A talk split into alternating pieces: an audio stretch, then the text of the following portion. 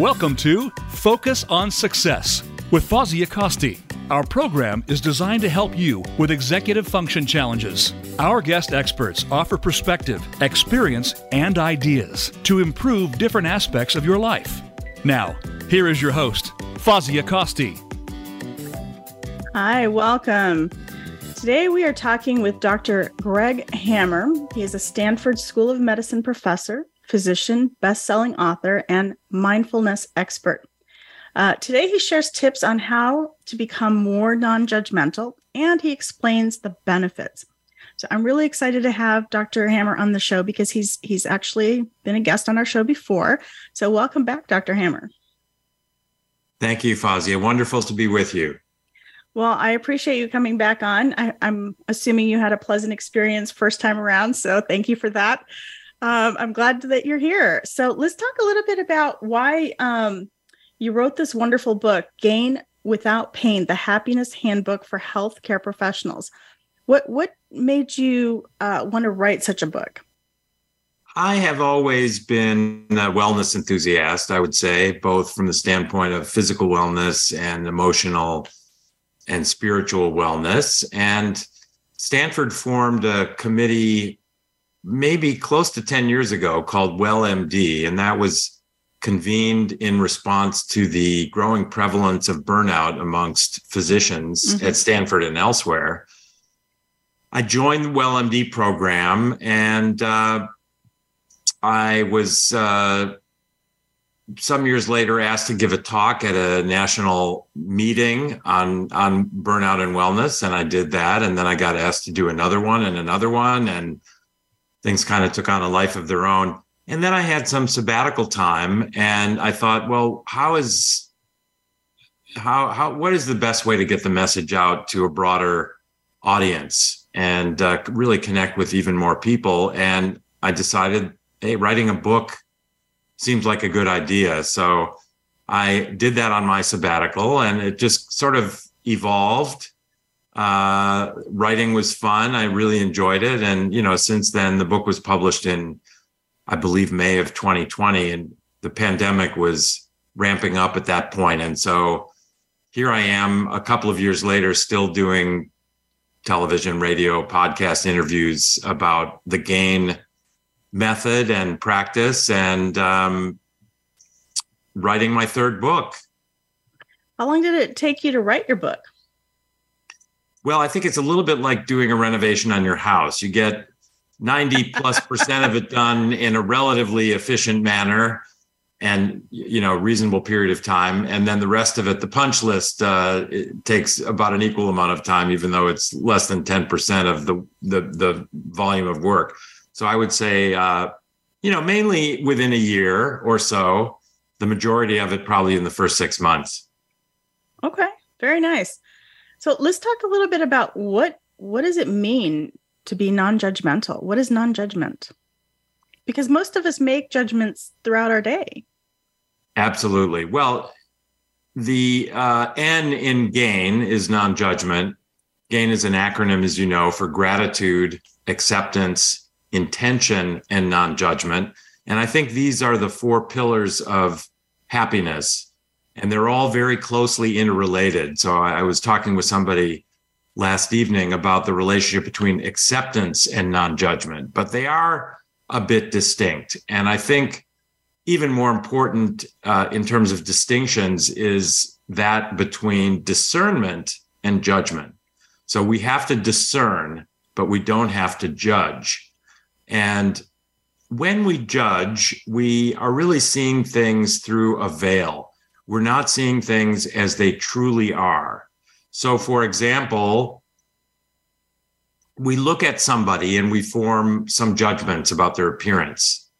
And if we're being judgmental, we may think to ourselves, oh, that person is, you know, too thin or too tall, or, you know, I don't like their hair, etc. And what we're doing is actually sort of reducing that individual to component parts according to our the way that our minds work. We're very analytical. Uh, we tend to view things as good or bad or too much of one thing, not enough of the other. But when we make those judgments by, for example, we're you know looking at somebody and we're walking in opposite directions along a sidewalk, uh, we form judgments, and we do that, I think, for reasons that I think are interesting from an evolutionary standpoint. Um, you know, maybe we're trying to keep ourselves safe. So if somebody looks like they might, you know, present a threat to us, we want to know that, and so we we make a judgment about that. Sure. But we've we've really carried it to an extreme, and when we do that, we're not really seeing the other person for who they are or what they are. Of course, we don't know them in that particular example, but even people that we know, when we make judgments about them, we are not seeing them as they as they truly are, and so it's not uh, a process that's very productive in a way. And also, making these constant judgments is really exhausting. And it doesn't really serve a useful purpose in most cases. And that that's to be differentiated from discernment, which is important. So, for example, Fausia, um, let's say you have two two people with whom you're friends. The first one is very forward-looking, pragmatic, positive, kind of feel good. You feel better when you spend a little time with them most of the time. And your other friend is sort of a downer, kind of complains, seems ungrateful, uh, likes to gossip. So you have an hour of time to have a cup of coffee with friend A or friend B. Who are you going to spend the time with, all things being equal? You know, oh, you're going to. exactly. So yeah. you're discerning that friend A is more to your more in line with the way that you think and you'd rather get together with friend A because you feel better when you're finished with your interactions with them. And uh, that doesn't mean, however, that you have to judge friend A as good and friend A and friend B, excuse me, as bad. So you can discern, right. Which is important because you only have a certain amount of time. And beside that, you may decide not to spend time with people who kind of bring you down and complain a lot.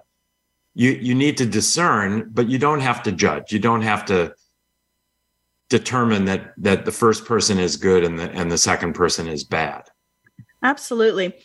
Are judgments usually negative or can they be positive as well certainly they can be positive and uh, but you know we we have ways in which our brains have evolved over tens of thousands of years that tend to veil or interfere with our happiness and I think one way is that we tend to have a negativity bias.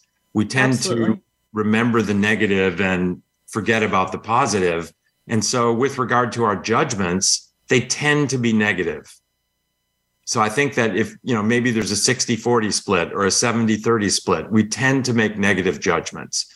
And, um, you know, that, that raises an interesting and provocative question. What about positive judgments? Are positive judgments something that we should focus on and try to do more of and and the only issue i have with that is i think that positive judgments imply that others are negative and so uh, you know there's a, a teacher of advaita or non-duality whose name is francis lucille and he's a brilliant guy and a, a, a wonderful person and and he advised that we look at the world with what he called benevolent indifference. So a bit of a positive hue, a smiling presence, but generally indifferent. And that doesn't mean that we don't care. It just means that we don't have to attach labels to things mm-hmm. as good or bad. And so I, I do make positive judgments in my life. Um, and you know so today for example i'm looking out the windows in my office at home and it's a cool winter early winter late fall day here in stanford california the sky is clear it's really gorgeous outside the air is crisp and refreshing so i'm going to cast a, a hue of benevolence on on my experience in the world today but on the other hand if it were rainy, overcast, windy, otherwise, you know, maybe less favorable for spending time outside, I'm not going to make a negative judgment. I'm going to be indifferent to the weather in that regard. So I, I would say that you know, I'm appreciative that it's sunny and crisp and refreshing, um, but I'm generally not bothered by the weather. Okay, I like it. What are what are the benefits of being non-judgmental?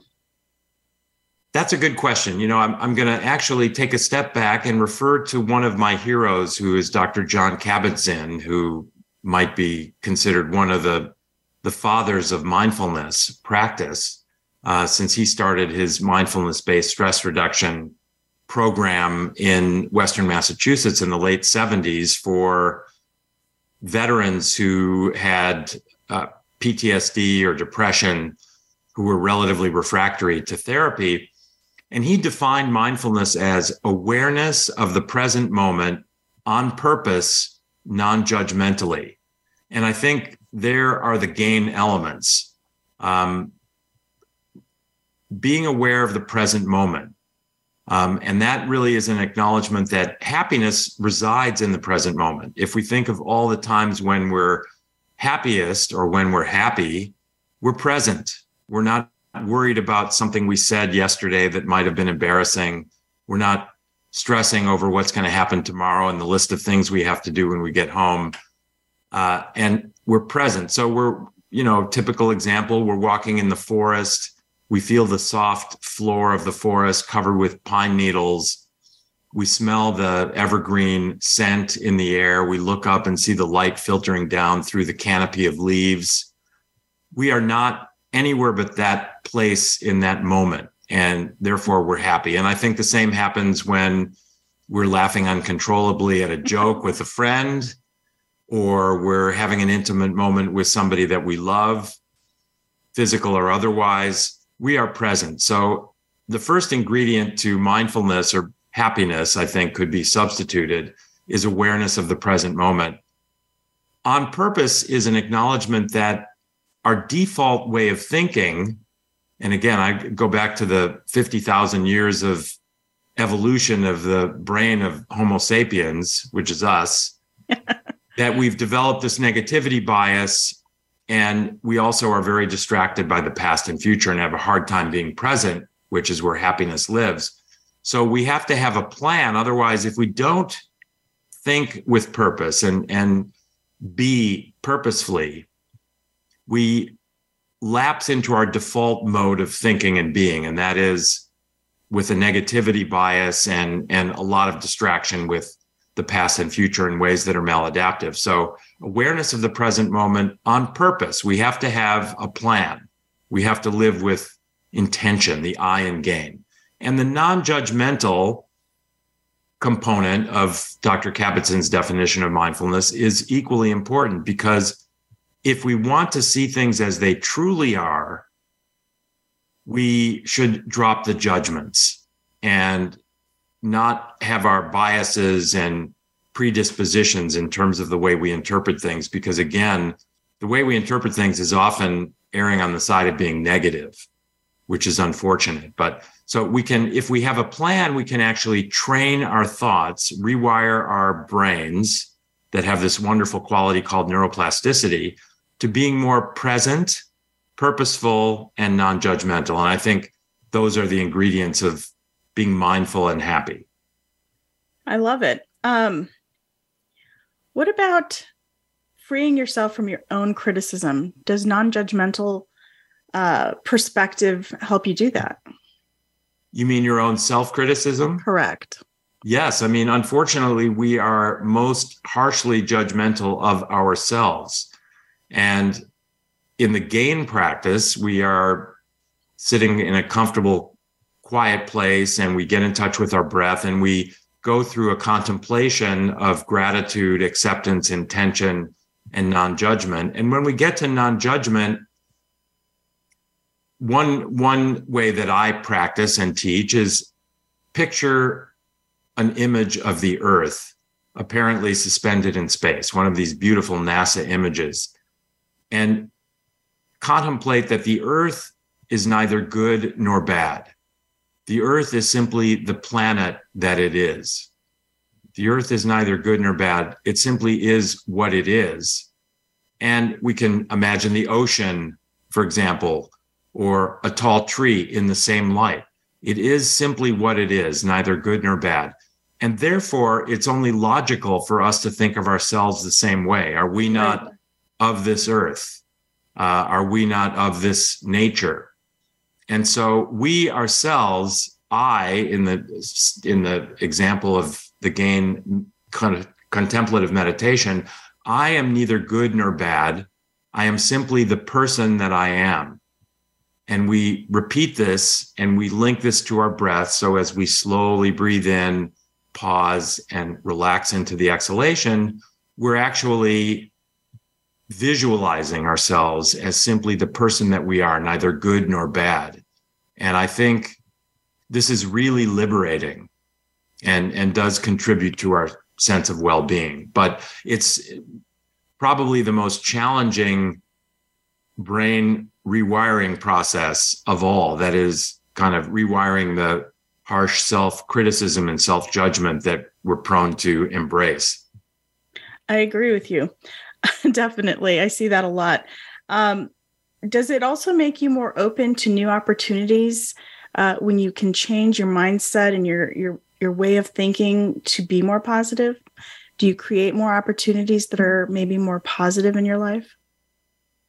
I think so. I think that when we judge, again, with the overlay of negativity bias, we're sort of precluding opportunities. And for example, when we see somebody and judge them in a negative way, in particular, we're kind of precluding becoming friends with that person, listening to that person, being present to that person's presence. And so perhaps that's an individual with whom we might have had a, a very productive and fruitful relationship, but we kind of ruled it out just by our own biases based on their appearance or something they said without really getting to know them objectively or non judgmentally. So, yes, absolutely. I think that letting go of judgment opens us up to the world as it is and, and the world of opportunities if we want to look at it that way. No, I, I really like your perspective. I, I, like your book. I think everything that you talk about makes so much sense. And and I but I have a question that popped up into my head as we were talk as you were talking. Um, what happens to somebody who maybe was abused by maybe their partner or their parent or whomever how can they use this method to maybe move forward? You know, Fauzi, I just go back to the basic gain elements. Mm-hmm. Um, I think they benefit all of us. So in the practice, as I said, you know, we get up, we open our blinds, we do our morning hygiene routine, and then we just find a comfortable place to sit, somewhere quiet, hopefully. Any position is fine. I, I would recommend not lying down eh, unless we fall asleep sitting in a comfortable place and closing our eyes and focusing on the in breath, embracing the magic of the air as it comes in through our nose and expands our chest and our body, pausing, and then slowly releasing the breath. And we repeat this and we we might note that our heart rate is slowing down if we were taking our blood pressure it would be lower the amount of adrenaline in our body is decreasing and then we begin to acknowledge that for which we're grateful. So, in the case of somebody who was mistreated uh, growing up or in a relationship more recently, we still have much for which to be grateful. So, rather than focusing on the abuse, we focus our attention on the positive, on the loved ones we do have in our lives on our relative health, which, albeit may not be perfect, could be worse. And we're grateful for the good health that we have. Sure. We contemplate with gratitude that we live in a safe place. Again, relatively speaking, there's all kinds of awful hazards out there, unfortunately, with all the gun violence, et cetera. But we're not living in Ukraine in eastern Ukraine, for example, and and our hearts go out to those people who are mm-hmm. really suffering in a number of ways. But we're grateful that we live in a safe place amidst people we can call friends, um, that we have health, we have access to health care, most of us. There's so many things for which to be grateful. So it's easy to spiral into a depression over what has not gone well. But in the gain practice, we focus first on that for which we're grateful. Sure. And the A in gain is acceptance. So we acknowledge that there is not only joy in life, but there is pain inevitably in life. We've all lost loved ones. We have all had painful experiences and, and will continue to do so.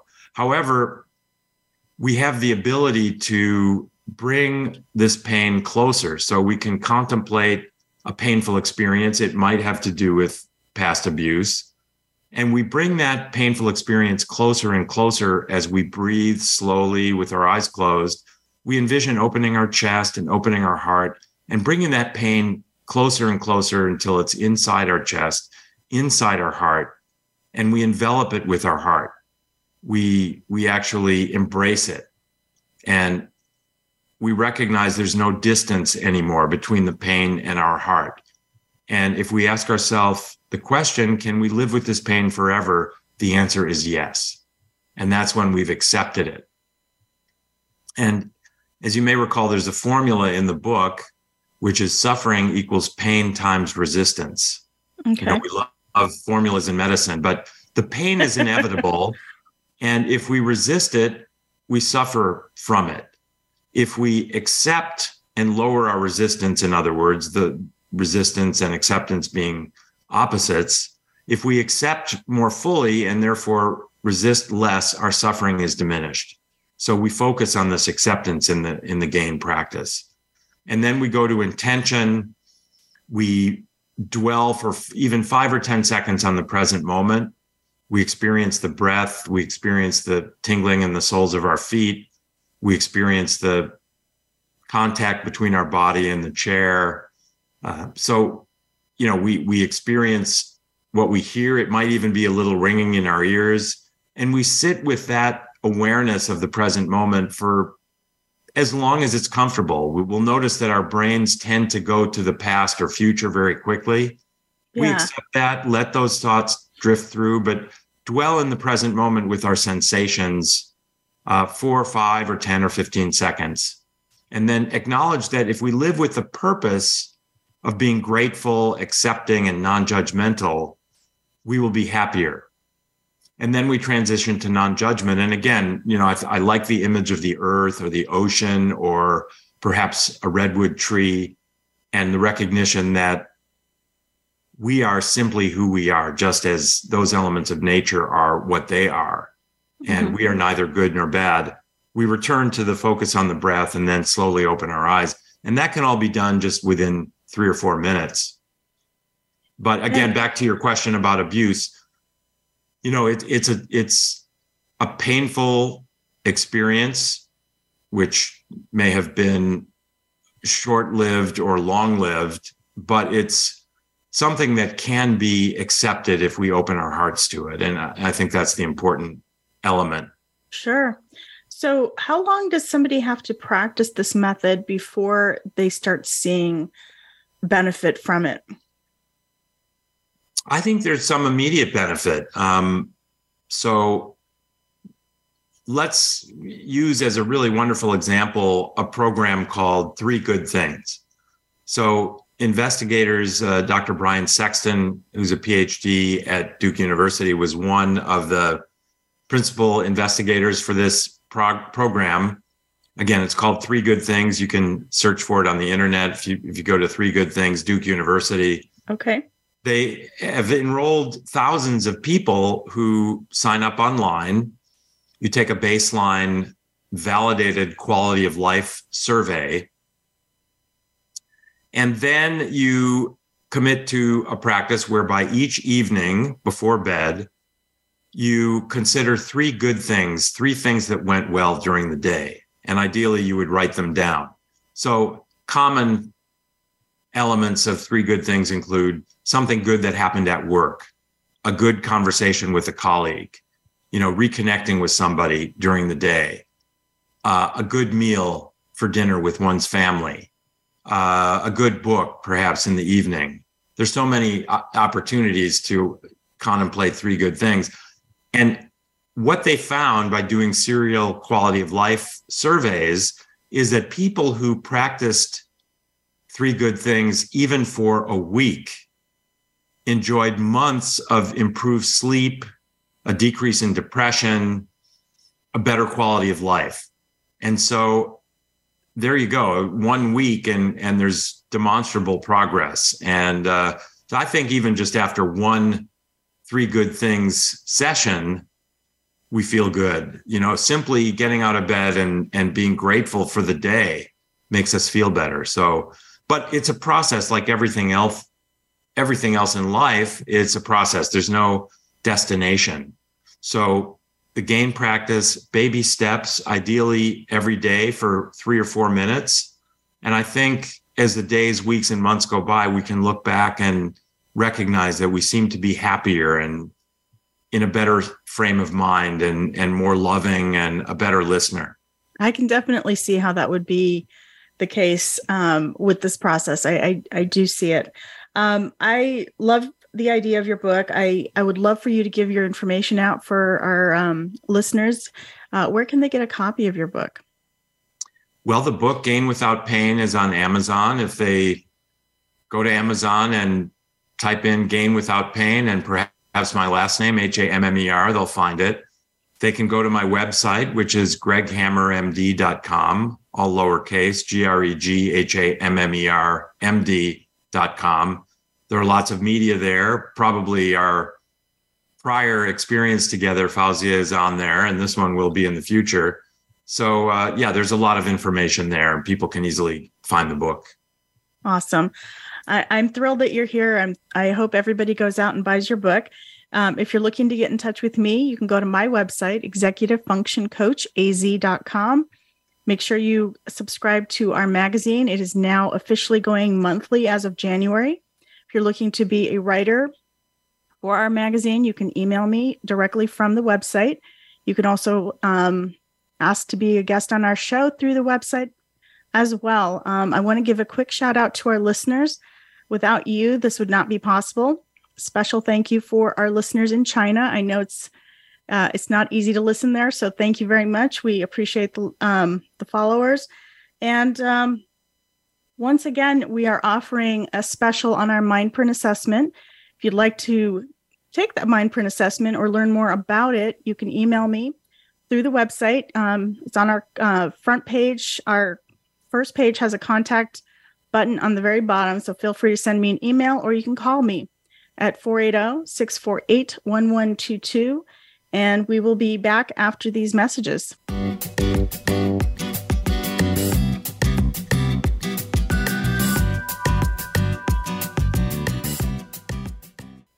Become our friend on Facebook. Post your thoughts about our shows and network on our timeline. Visit facebook.com forward slash voice America. If you are struggling with organization, time management, or other executive functions, Fozzie Acosti is ready to put you on the path to success. Visit executivefunctioncoachaz.com. Fozzie works with in person clients at her Phoenix, Arizona office or with clients anywhere across the country remotely. Mention that you heard this ad from the Focus on Success radio show and receive a free initial consultation with Fozia, plus $50 off an intake evaluation, a $300 value. Visit Executive Function Coach executivefunctioncoachaz.com or call 480 648 1122. Voice America programs are now available on your favorite connected device, including Amazon, Alexa, and Google Home. Through streams with Apple Podcasts, TuneIn, and iHeartRadio, listening to your favorite show is as easy as saying the show name followed by the word podcast. Hey, Alexa, play Finding Your Frequency podcast. If that doesn't work, try adding on TuneIn or on iHeartRadio or on Apple Podcasts.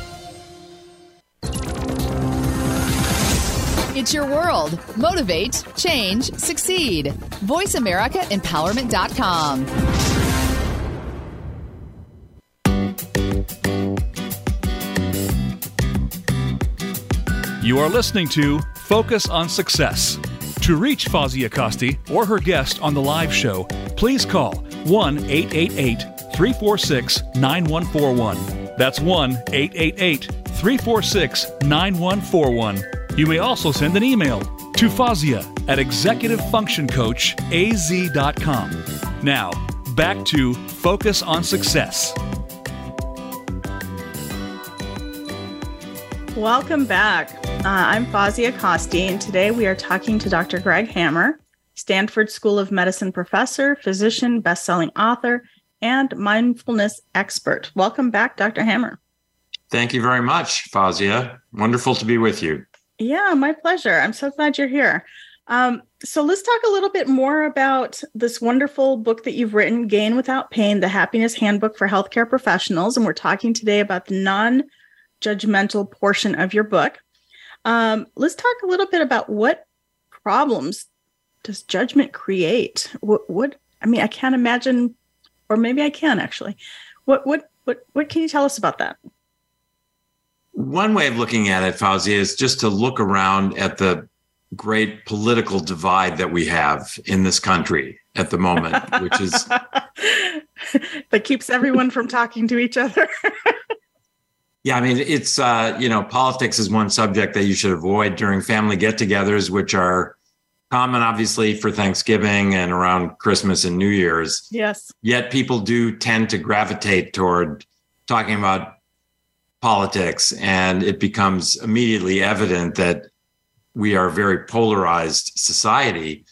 And when we are noticing that we have a disagreement with a family member or a friend or an acquaintance, we immediately go to judgment. So we, you know, we make judgments about the other person's intelligence. You know, how could they possibly believe that? Right. Excuse me. For example, we make judgments about, uh, you know, their beliefs, how they treat other people, etc. So these kind of judgments just make the divide between us deeper. Do you think it uh, has to do with the fact that so many people are passionate about politics right now? Maybe more passionate now than they've ever been?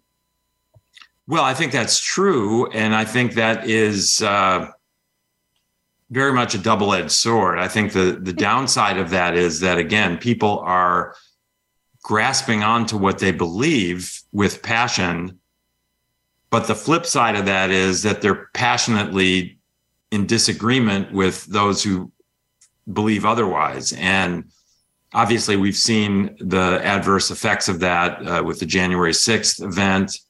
Um, just with regard to the standstill in in our Congress and uh, political system in general, all the animosity that's generated during elections and uh, the judgments that people make about others is is I think very evidently negative. Excuse me. If we're going to listen to other people and really hear what they're saying, we need to be present and non-judgmental. Because when we start to form judgments about what a person with whom we're having a conversation is saying, we're not really listening anymore.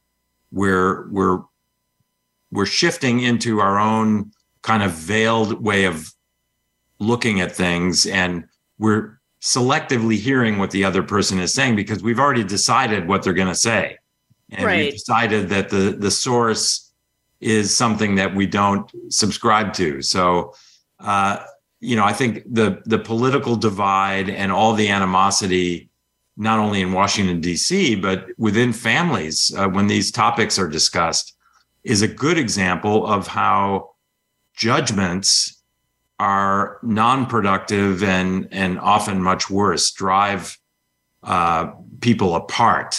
And uh, you know just because somebody voted for a particular candidate you know doesn't mean that everything they believe is in line with what that candidate is espousing.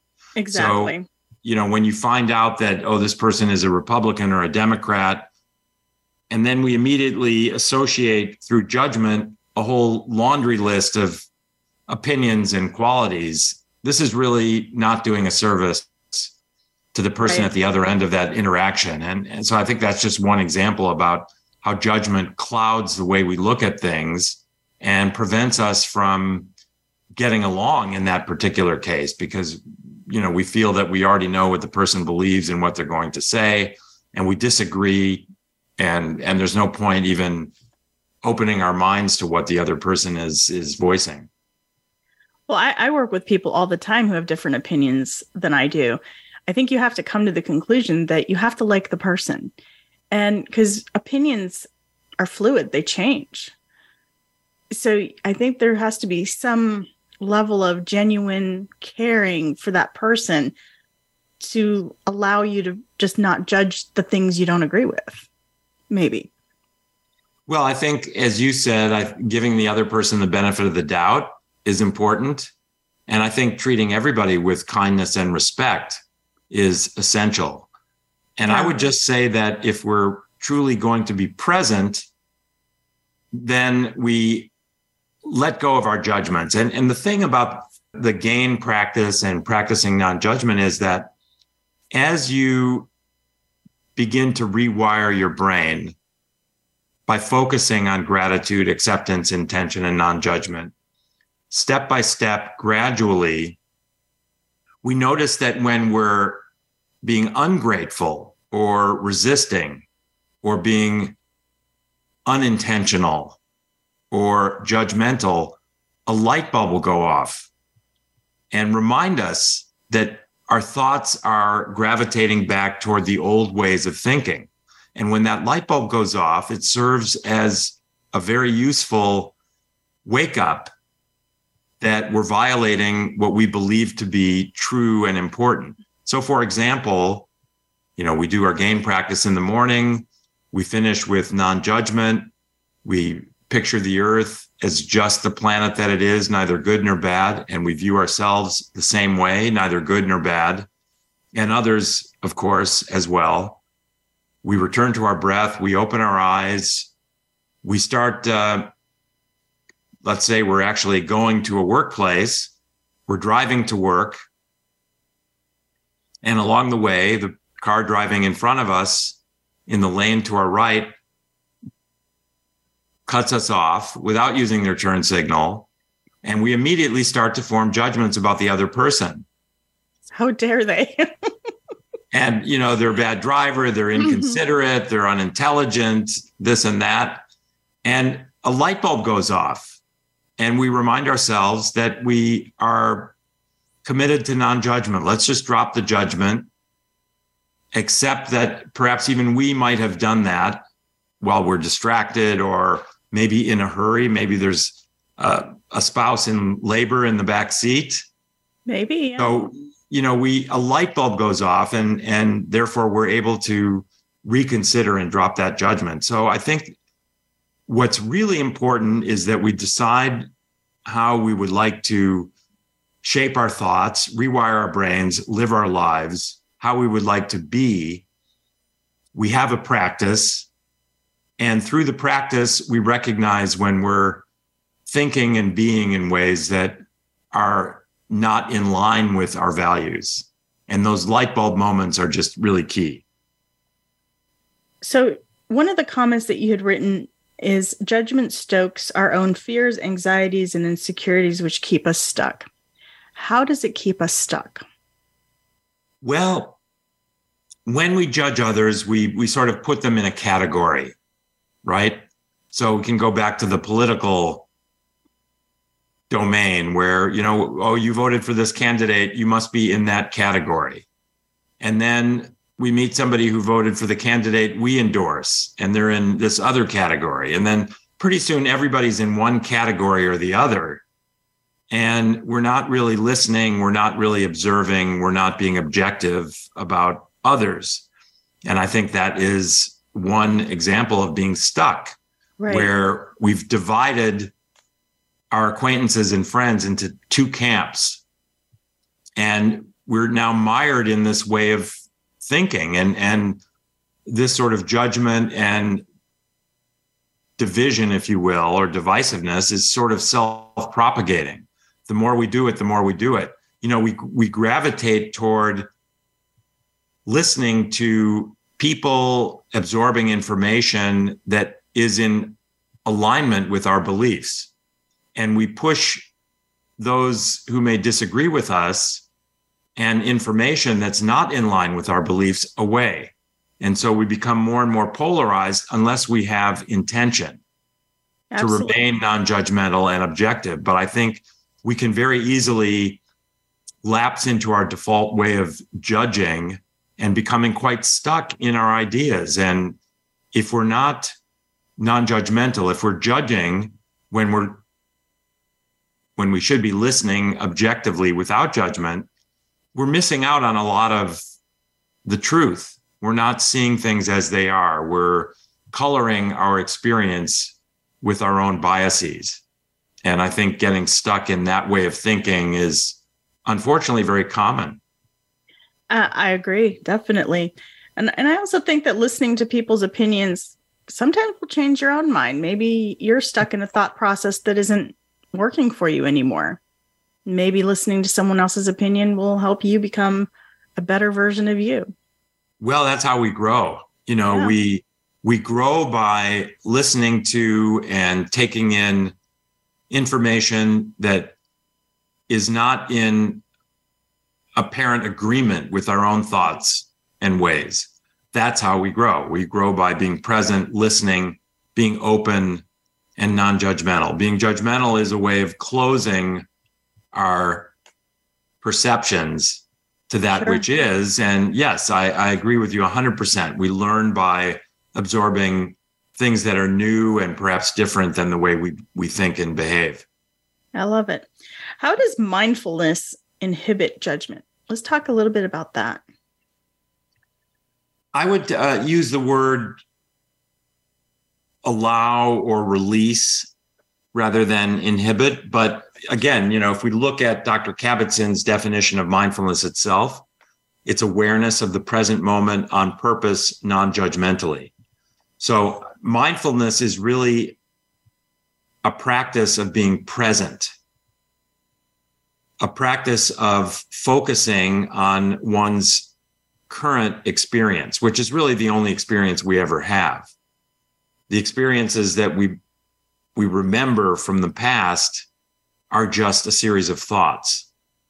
And the future is not here yet. So, really, the only true experience we ever have is the present experience. And mindfulness is a practice that brings us in alignment with that.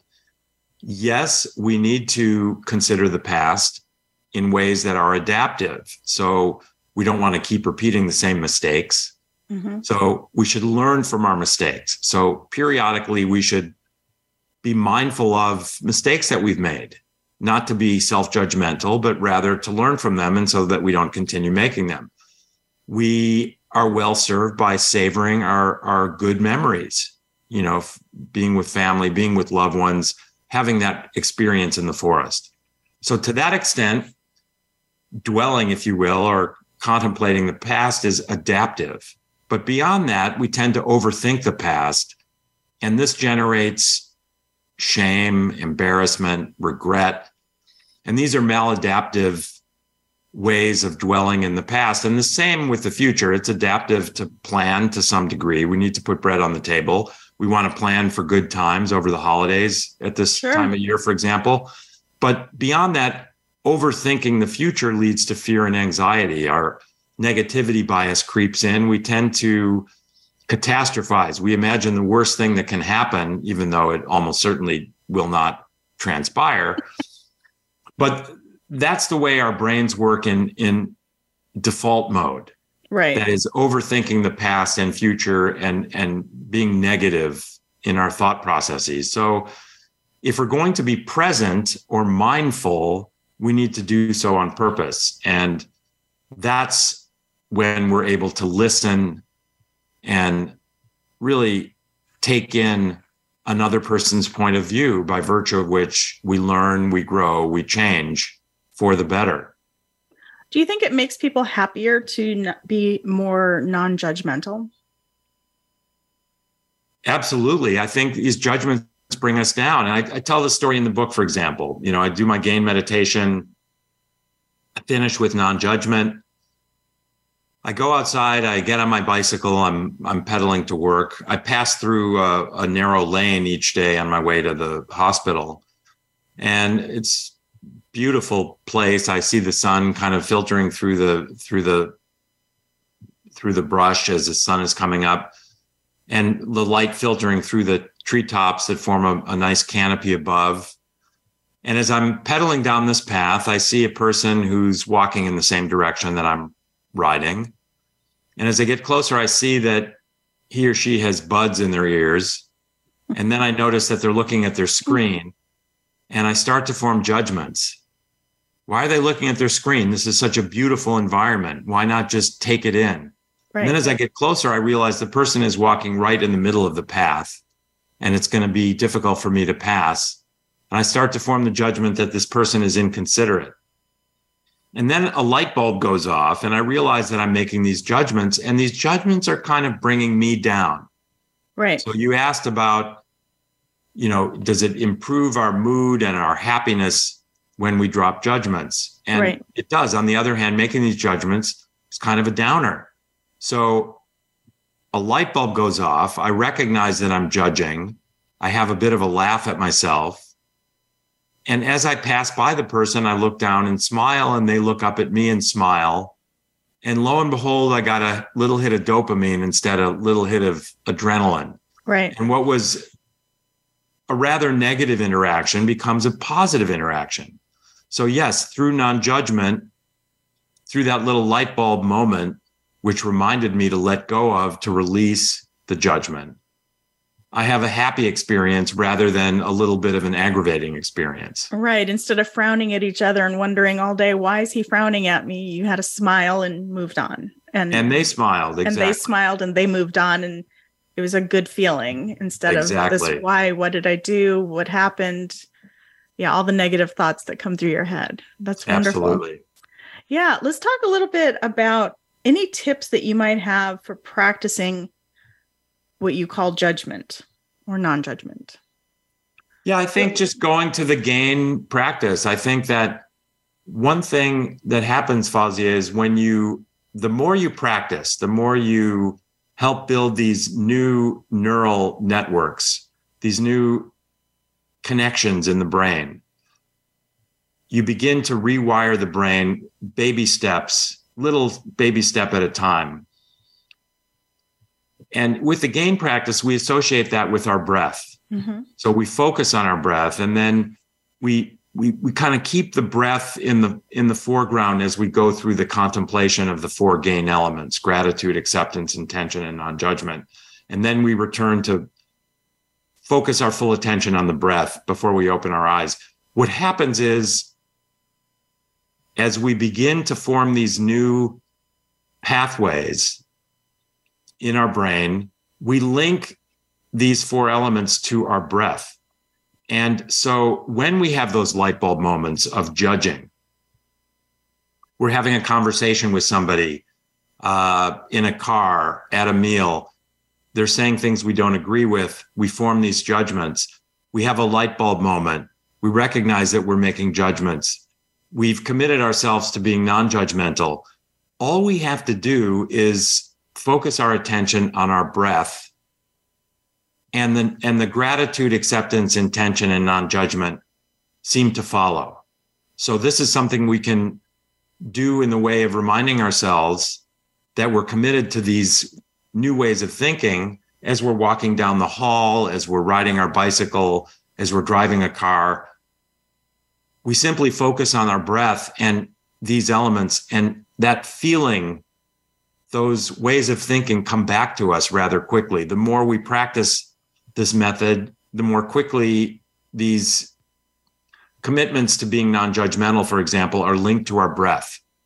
And all we have to do is kind of focus on our breath and we remind ourselves to be grateful, accepting, intentional, and non judgmental. So it's really an amazing process. I think the brain is really an amazing organ, if you will. And true the good news is that, that we can actually influence the way our brains work and and rewire our brains in a positive way. No, I, I love it. The whole time you're talking today, I'm thinking, you know, when we, I'm thinking the brain is a computer and you're just basically reprogramming it with your process. You're just reprogramming it. Every day you practice this meditation and it reprograms you as a human being to behave differently. That's that's the analogy that I was thinking of while you were talking. That that seems pretty. I mean, it's complex, but it seems simple. No, I think it is simple, and I think you know, it's a very simple practice. It's not time consuming. And I think these four elements of gain are universal and mm-hmm. they are, I really, I think they are embraced by all positive religious and philosophical traditions. Sure. So we have gratitude is embedded in all positive ways of being and thinking. Acceptance is really what the serenity prayer is all about. Discerning what we can change and what we cannot change. And those things that represent discomfort or pain that we cannot change, we have the wisdom to accept, the wisdom sure. to discern and accept. Um, this intention or purposefulness is a core element of mindfulness, but it's also a core element of prayer and and religious and philosophic traditions. Sure. We practice uh, our intention. We we say prayers of intention. We sing songs of intention, the Psalms, for example. And then non-judgment, similarly, we love our neighbor. If we're going to judge, we do so with benevolence, with loving. And so yeah, these are very simple, universal principles, and and they're they're intuitive, empiric, and relatively easy to adopt. Just one little tiny baby step at a time. I love it. Thank you so much. I have one last question for you. What advice would you give your 20 year old self?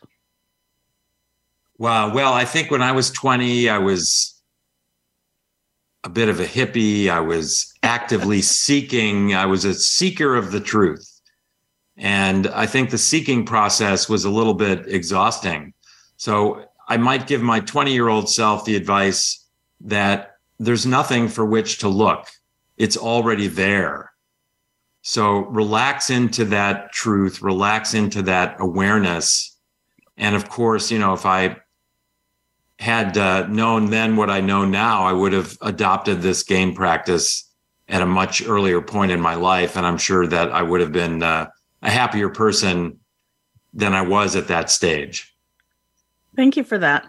Uh, let's go ahead and give your information out one last time. If anyone would like to get a book or a copy of your book, where can they get that? Sure. Well, the book is on Amazon. Gain Without Pain, Greg Hammer. Uh, it will it will come up if you put those in the search window. And then uh, my website is greghammermd.com, G R E G H A M M E R M D.com. And there's a lot of information and a link to the book there as well. Yeah, thank you very much. So there you go. Today we met with Dr. Greg Hammer, the author of Gain Without Pain, the Happiness Handbook for Healthcare Professionals. Make sure you go get your copy today. And if you're looking to get in touch with me, you can go to my website, executivefunctioncoachaz.com. Make sure you subscribe to our magazine, Executive Function Magazine. Um, as of January, it will be a monthly publication. It is completely digital, um, it's free, and it's international. So Make sure you get a copy so you can read the wonderful articles we have. And if you're looking to get in touch with me, you can go to uh, the website once again at the very bottom of the first page.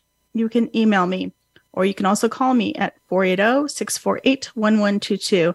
And quick shout out to all our listeners. We really want to thank you for listening. Without you, this would not be possible. See you next time.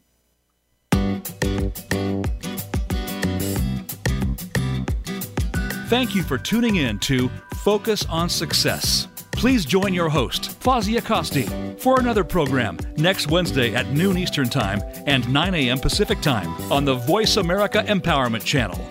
Until we talk again, have a great week.